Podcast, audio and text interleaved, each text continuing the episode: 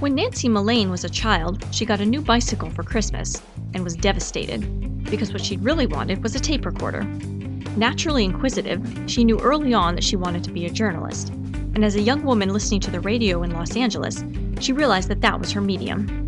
She marched in and asked for a job and got one. She began doing interviews, eventually becoming news producer and news director. She then moved on to feature stories for national programs and for NPR. After the birth of her child, she left the hectic schedule of radio producing behind and began teaching journalism, English, and American history. But 8 years ago, she quit teaching and returned to her first love. A report on the penal system brought Nancy inside San Quentin prison, where she encountered several men serving time for murder. Her interest in who they were as people led to the writing and publication of her debut book, Life After Murder. We'll talk to Nancy about making multiple trips to a prison, having a book that submitted for a Pulitzer Prize, and her path to publication, as Nancy Mullane joins us on the Scripts and Scribes podcast right now.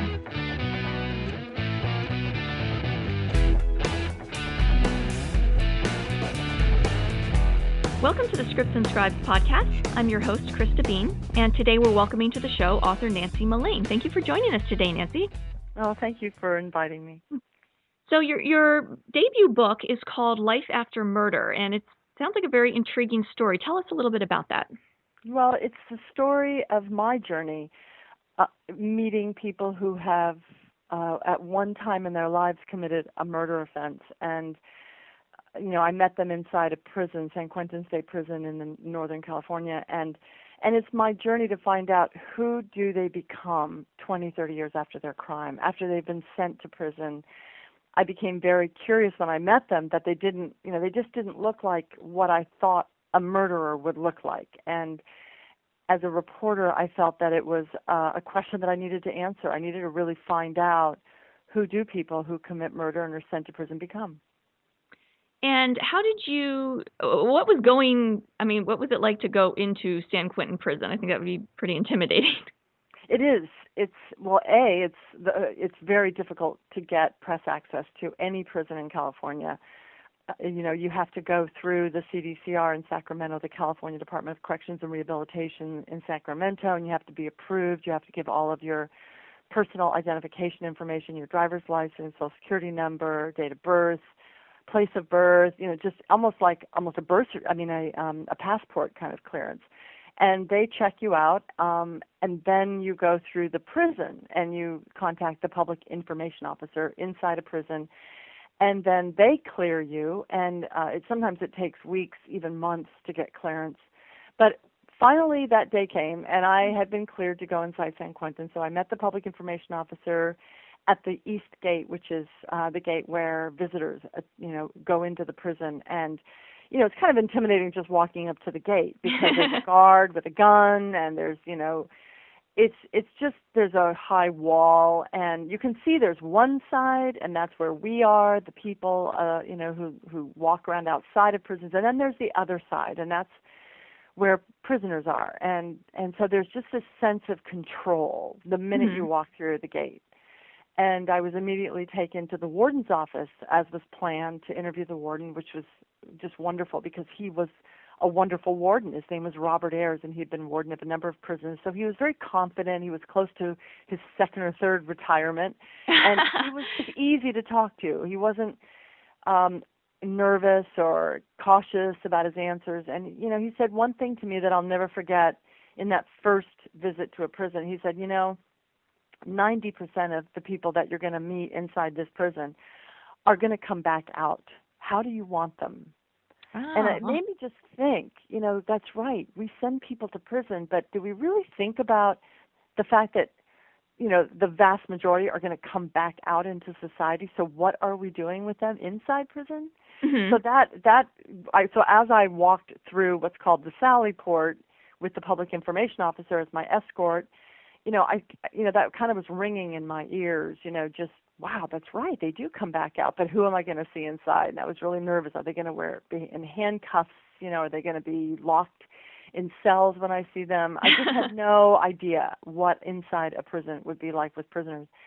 And after we passed through the Sally Port, where there's kind of a caged environment where no one can pass through without a double check, You walk in and then there's prisoners walking around, you know, and they are all in very telltale blue shirts or gray T-shirts and blue jeans or sweatpants, gray sweatpants. So there's just this very common stature. You know, you just look around and you see them. They all just seem like they're one.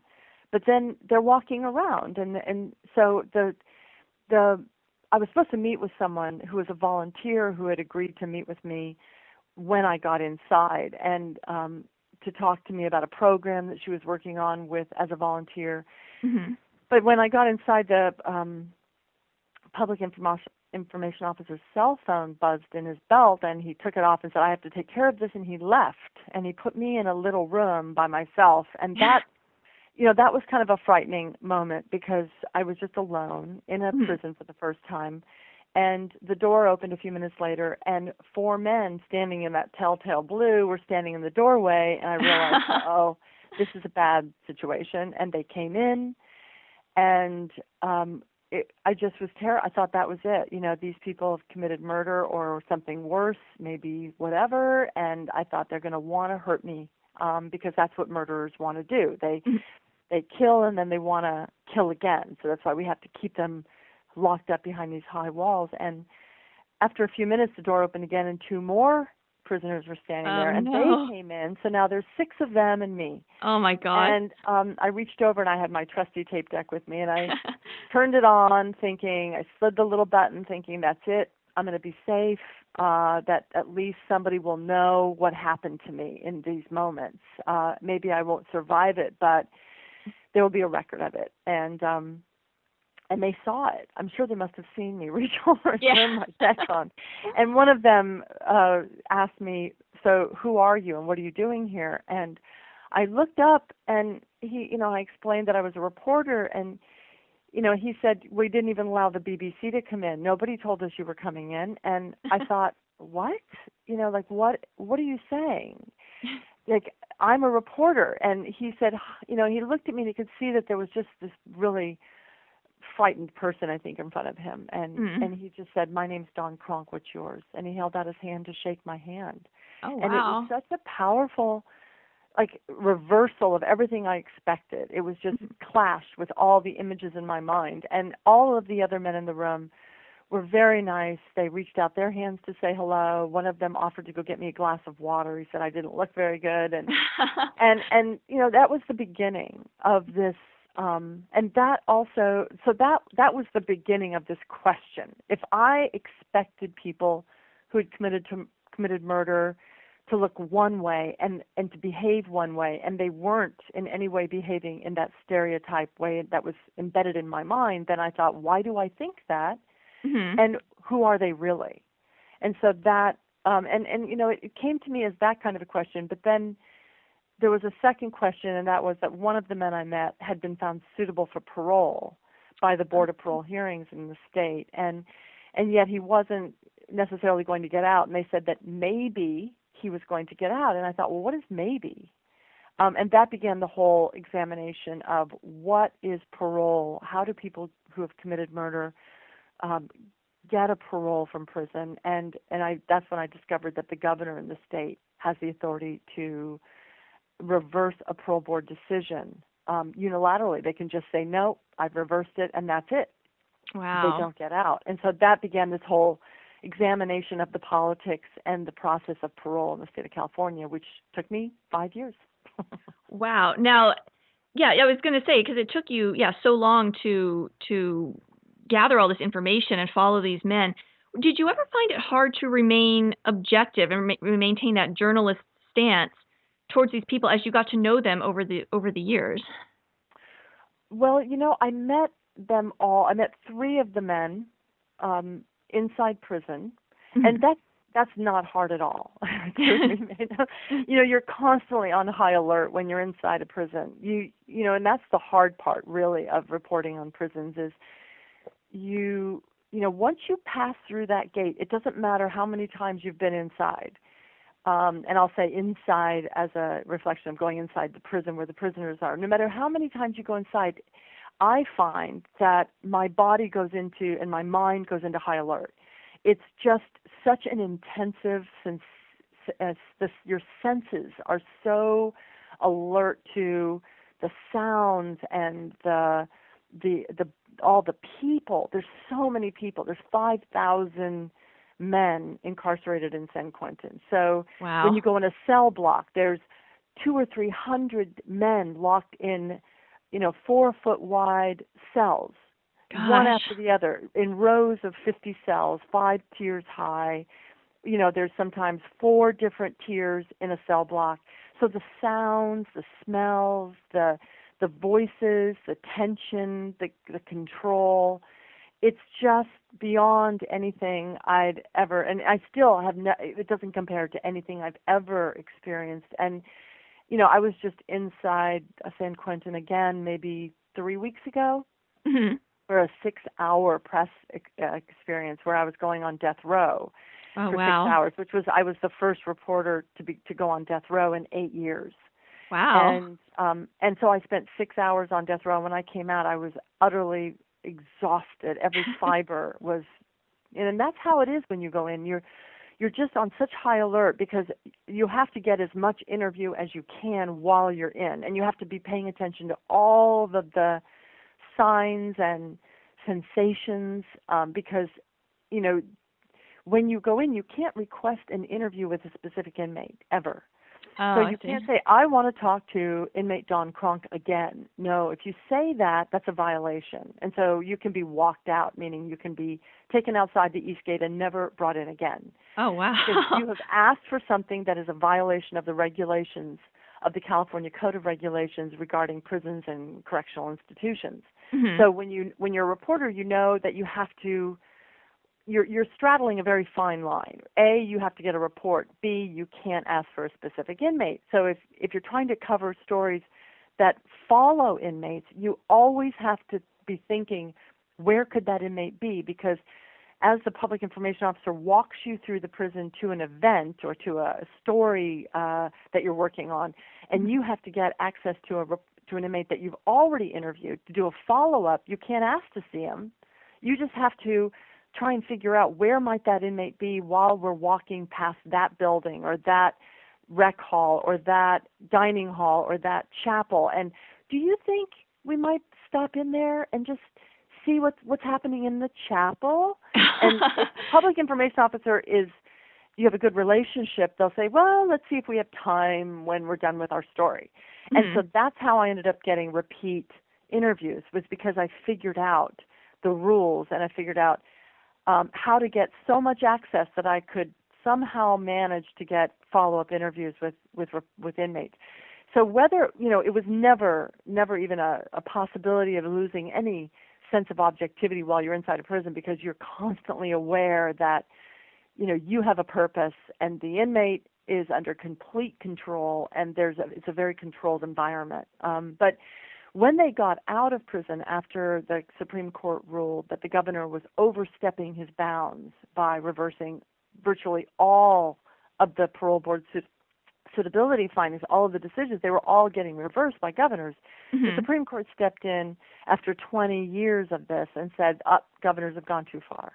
And so some of the men I was following inside in this very haphazard kind of following as a reporter ended up getting, the courts ordered them to be released. So that was the interesting moment, was when they crossed over from that control environment to being on parole but free. Mm-hmm. They no longer, had to talk to me on any level. They could have just said, go away, we're done, we don't want to, we want to be anonymous on the outside, and that would have been completely justified as far as I was concerned. So I gave them all that opportunity, and not one of them said no.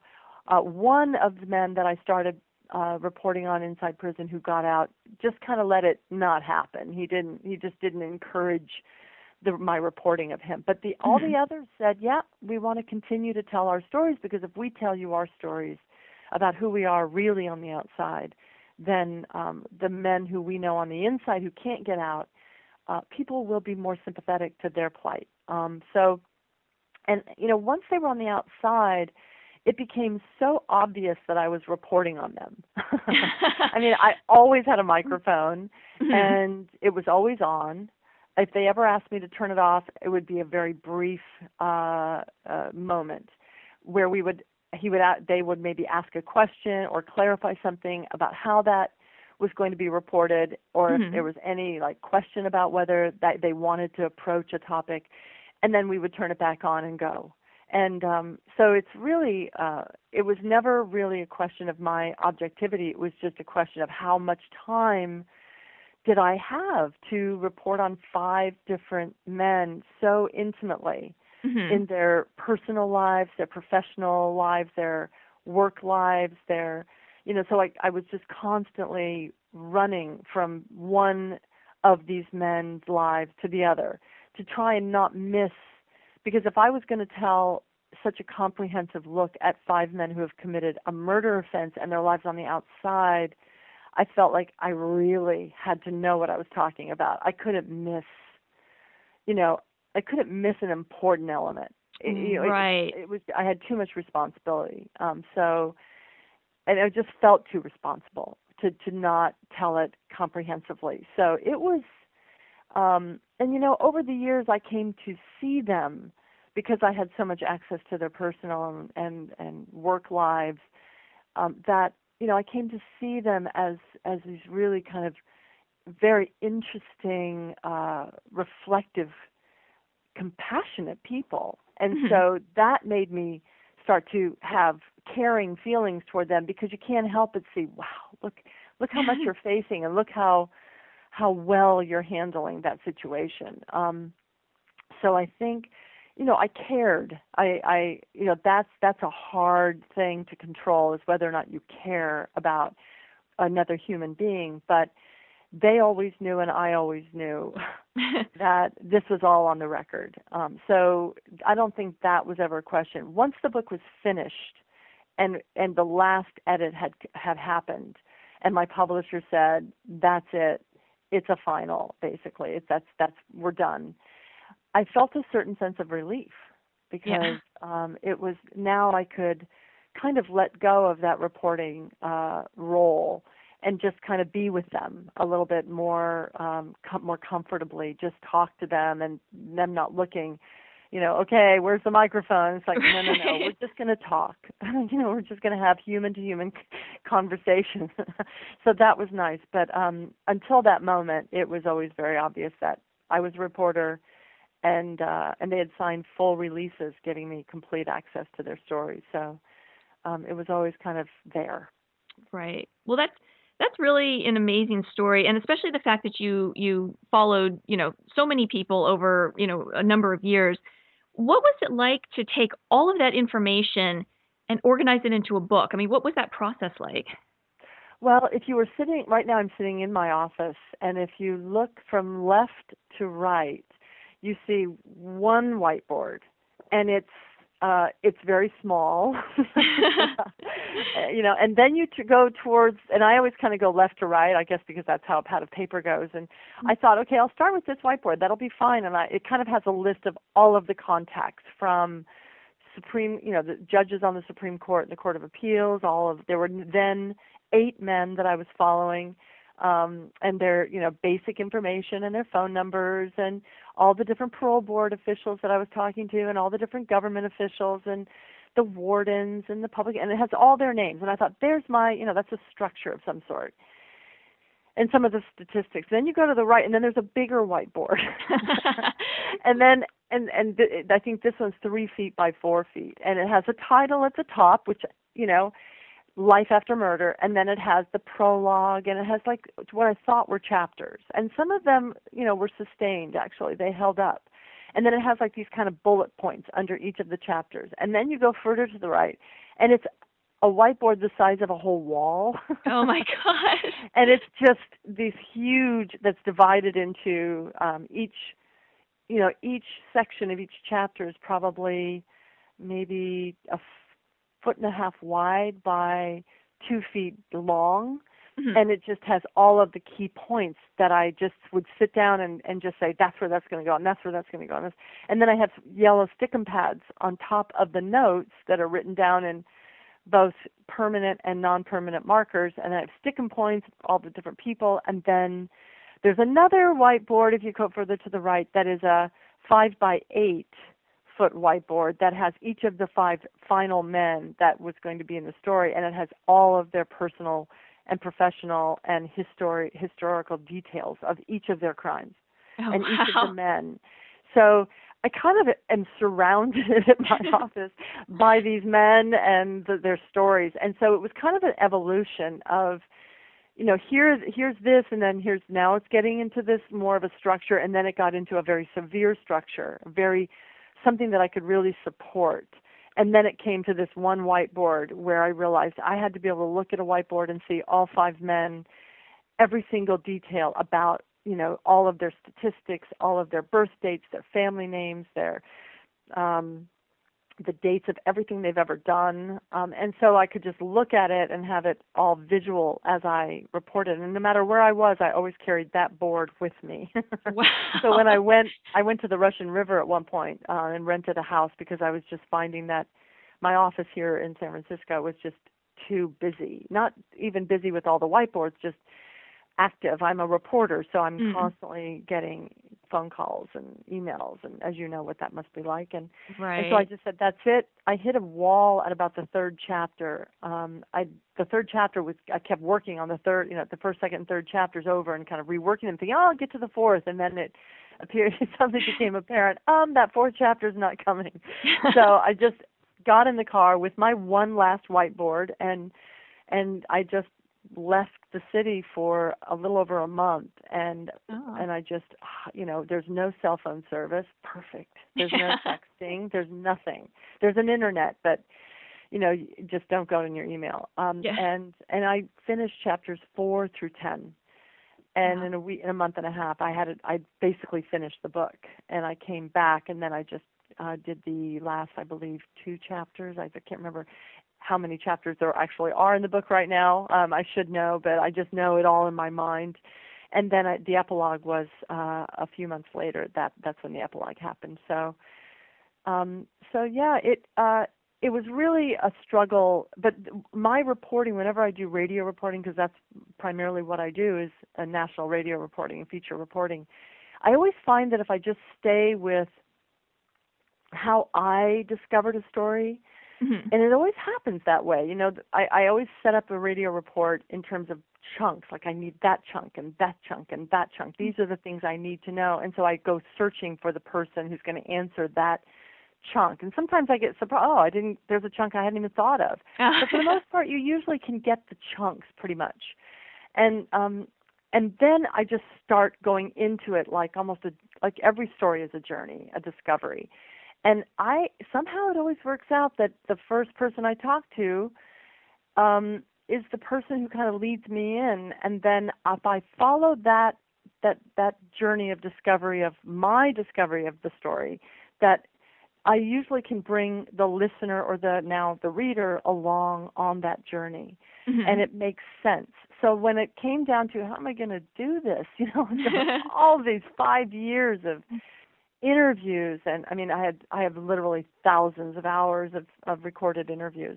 Wow. That I just thought, how am I ever going to structure this? And when it came down to it, I said, I'm going to do it the same way I write a radio report. That's the only way I think this is going to work, is if I become the person that people kind of get on my back. Let's go through this journey together. You know, I'll take you with me. Mm-hmm. And there was a librarian at the San Francisco Public Library who someone recommended I talk to before I wrote the book, just to get an idea of how things might work. And she said, whatever you do, insert yourself in the story. If you don't insert yourself, we won't trust the book. We have to know that somebody we can relate to has seen this. Mm-hmm. And so, you know, my publisher was like, no, take yourself out of the book. Just tell these five men's stories. And so I flew to New York and sat across the desk from him for like 4 hours before I started writing, and we just had this long conversation. I just felt it was very important we be on the same page, and he felt the same way. And so the two of us sat across the table or his desk, and it was snowing outside in New York, and it was a December, and we at the end of that, we were both on the same page that I was going to be in the story as this person who was taking people on a journey. And so that's how it happened, and these whiteboards are kind of a testament to the development of that story. Yeah, I think it helps a lot. We talked to another author a few weeks ago who, Dr. Paul Zak, and he wrote a book about the brain chemical oxytocin, and he had done a lot of experiments for the book that he had participated in himself about the different levels of this brain chemical, and he skydived and did all these different things that, you know, took the reader along, like you're saying, along on the journey with him, and it made it more relatable and just more, instead of seeming like a science book, it was more like, oh, I'm going on a journey with someone. And yeah, I think that's really a tactic that works really well. Especially, yeah, it's a hard structure to come up with, because you don't want to put yourself in. I mean, you're really not part of the story, but but somebody has to. You know, there has to be some sort of a vehicle, to, especially for this book, because people just don't. I mean, it's a kind of a scary topic. You know, people who have committed a murder. You know, it's just overwhelmingly grim, and you don't know how. You know, but then that's the point: is we don't know. You know, right. So that was the point. I realized I have to tell how I discovered this whole, how I. You know, and my journey took 5 years, and the book takes 340-some pages, and you can read it in probably, you know, 2 or 3 sittings, or however fast you read. So it can happen over days, or it can happen over a couple of weeks, however long it takes someone to read a book, but it happens much faster. You know, it's a much quicker transition, and I felt like, even to this day, it overwhelms me sometimes how, you know, just how much I've learned, and how you know, deep this is. And so I know for some people, they tell me, you know, I just had to put it down a couple of times. I had to take a break. I got to tell you, it was a little much, and because it is a very, you know, heavy topic. It's not like, oh, let's take a little walk. I mean, there are very light, wonderful moments that I was, you know, just so inspired by, but there's also these very grim moments, and so it's hard to take, right, for some people in one sitting. Now, your book, I have to offer congratulations, because your book has been submitted for the Pulitzer Prize. Can you talk a little bit about that process and what role your publisher, Public Affairs, has played in that? Well, from my understanding, the way it happened that I discovered this was I received an email asking for all of this very, you know, kind of personal information from my publisher. You know, like, where were you born? Please send us, you know, official information, your birthplace, your birth date, your kind of a little bit of a bio history of your family. And I thought, wow, what's that about? And they said, well, we are nominating Life After Murder to the Pulitzer Board. And wow. I'll never forget it. I just picked up these beautiful postcards that are photographs of the 5 men that are going, we've made into postcards to make an announcement of this exhibit of these life-size photographs of the 5 men that are going to hang on Alcatraz National Park for 3 months, beginning August 16th. And so I was there picking up the postcards, and I came out in my car, and I opened up my email, and there it was. And I tried to drive, and I had to pull over, and I totally broke down. It was the most wonderful affirmation as a reporter and as a writer. It's my first book, to actually think that my publisher, who I have great respect for, Public Affairs, that they would consider my book worthy of a nomination to the Pulitzer. it just meant so much. I mean, you know, when you turn your book in and they say, "Good job," you know, and everybody's happy, and you know, you don't know, you know, it's like they get so many books, and right. And I thought, yeah, I'm really proud of this, and I'm very, you know, no matter what happens, I feel so good about this book and what has been put into this from my publisher, from the five men.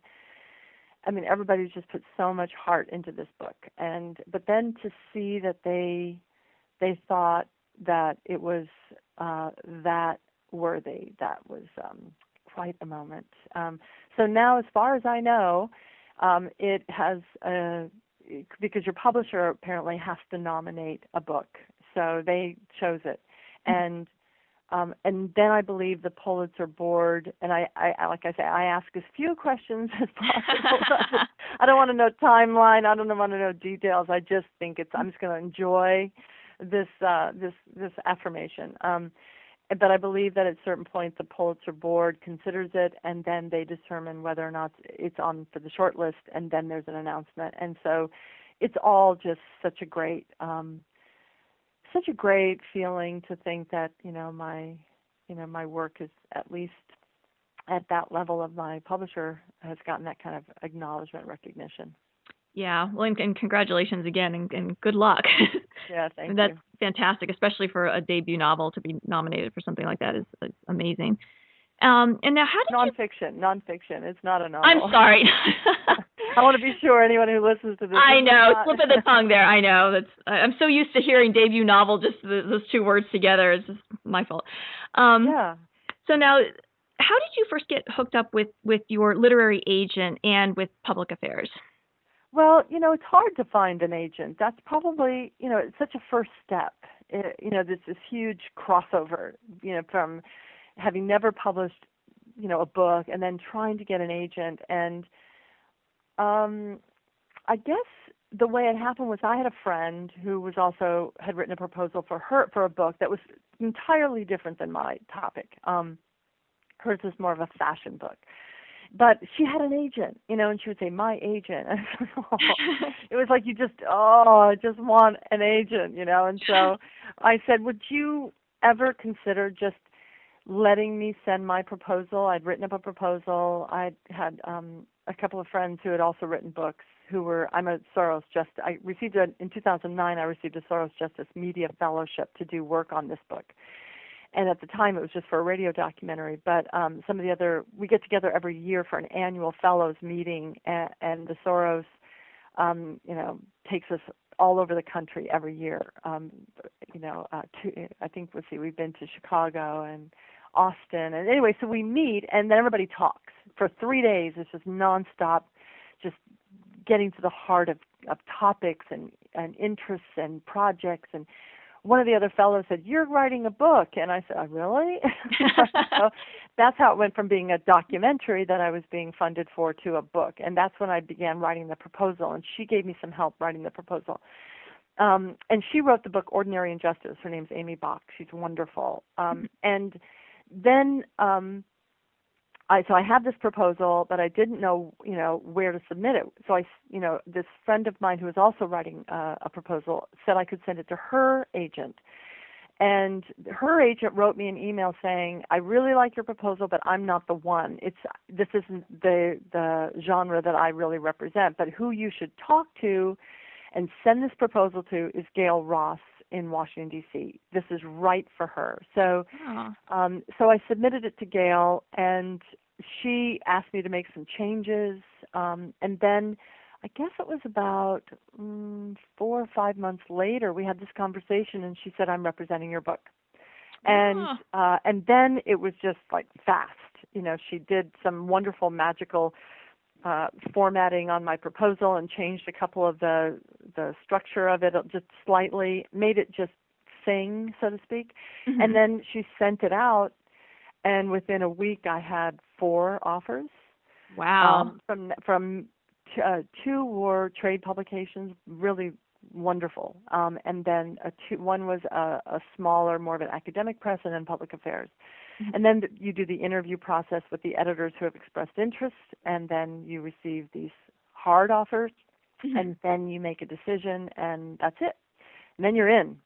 and then the work begins. So it's just been a great, and I was really hoping for Public Affairs. That was the publisher I most wanted, because I felt like they would handle both me as a first-time writer of a book and the topic, the density of the topic really well, and they were amazing to work with. I could not be happier with their editing. Their handling of the whole process was beautiful, and now even my publicist is just incredible. So it's been a really great experience. That's fantastic. Now, what is the interview process like when you're interviewing with publishing houses? Well, my agent would set up the interview, and it was over the phone, and they lasted anywhere from I think 45 minutes to maybe 2.5 hours. Oh wow, they're long. And I was kind of unprepared, but they're so much fun. I was really nervous, but you know they know what they're looking for, I think, and you know what, when it comes right down to it, you're both like almost like on a date. You know, you're. This is what I'm thinking. Well, this is what I'm thinking, and they just want to know like everything about you and the book and what your vision of the book is, how you see it, who you see as being interested in your topic, when you would bring it in, how many words you think, and then there's some areas where you're really not supposed to go because that's really between the publisher and your agent. You're not supposed to touch on things like, you know, how much they're going to pay or what their offer is or the rights. You know, if there's certain areas that, you know, it's just kind of obvious you leave that up to your agent. And and Gail Ross apparently is so respected that, you know, you just feel comfortable talking about, and, you know, she kind of prepared me for the interviews. But, it was interesting because you think, okay, here's my book. All of the interviews are going to kind of be the same, but they're not. You know, and you're actually interviewing with the person who's going to edit your book, who's purchasing your book. And so that person is the person who's buying your project. You have to share a vision. And so, you know, you have to be on the same page. And, you know, actually there was, I interviewed with the editor from Norton, and I really, really liked her. She was wonderful. I'm not going to say her name, but, she, you know, at some point in my life, if all of the stars align, I would hope that someday she would edit a book of mine. You know, It wasn't this one, but she was just wonderful. She had such a visual and an interesting way of seeing a project, and I just really would love to work with her. Like I said, this was not the project, but I had the best editor. You know, my editor, Clive Priddle, is now publisher. He's moved from, I believe he was executive publisher or something, whatever those titles are. He's now publisher of Public Affairs. I'm sure it was because of my book. No, I'm just kidding. But I was very fortunate to actually have Clive Priddle take an interest in my project. Wow, that's great. That's an interesting kind of behind the scenes look at all of that, because I know for people who are unagented, have been unpublished, you know, that's this whole world that until you actually get there yourself, you know, you don't really know all the ins and outs of it. So it's great to have a look into that side of it. Yeah, looking back, when I talk about it now, it sounds like, oh, step A, step B, step C. Yeah, it was easy, no problem. 1, 2, 3, boom, done, book. You know, I can't tell you the anxiety in every single step, you know, the nightless, sleepless, dayless worry, you know, of, oh my, is this going to happen, you know, and my husband just patting me on the back, it's going to be fine, you know, and, you know, then when it does happen, it's like, oh yeah, that's, you know, that's all part of it, you know, is that I think the anxiety kind of drives it. Yeah. You know, because you have to be that passionate. You have to feel that strong about, and they have to feel that. You know, if you just say, I'm going to write this book, it's going to be really good, you know, I think they want to feel that tension in your voice, in your life. They want to feel like you are as driven as you are. And so, you know, I make it, you know, I hope I didn't make it sound like it was just a piece of cake, because it in no way happened like that. So Well, and that passion is what gets you through those 2.5-hour interviews. If you're just ambivalent about your book, you probably peter out a little before that. Yeah, no, you know, at that point, you're just, I don't know, adrenaline is pushing everything, I think. Well, we're almost out of time. My last question is just, what's next for you? What do you have coming up? Well, right now, the book has just taken over. I'm working on the book in every aspect of my life. I do interviews on the book, radio, television, and now the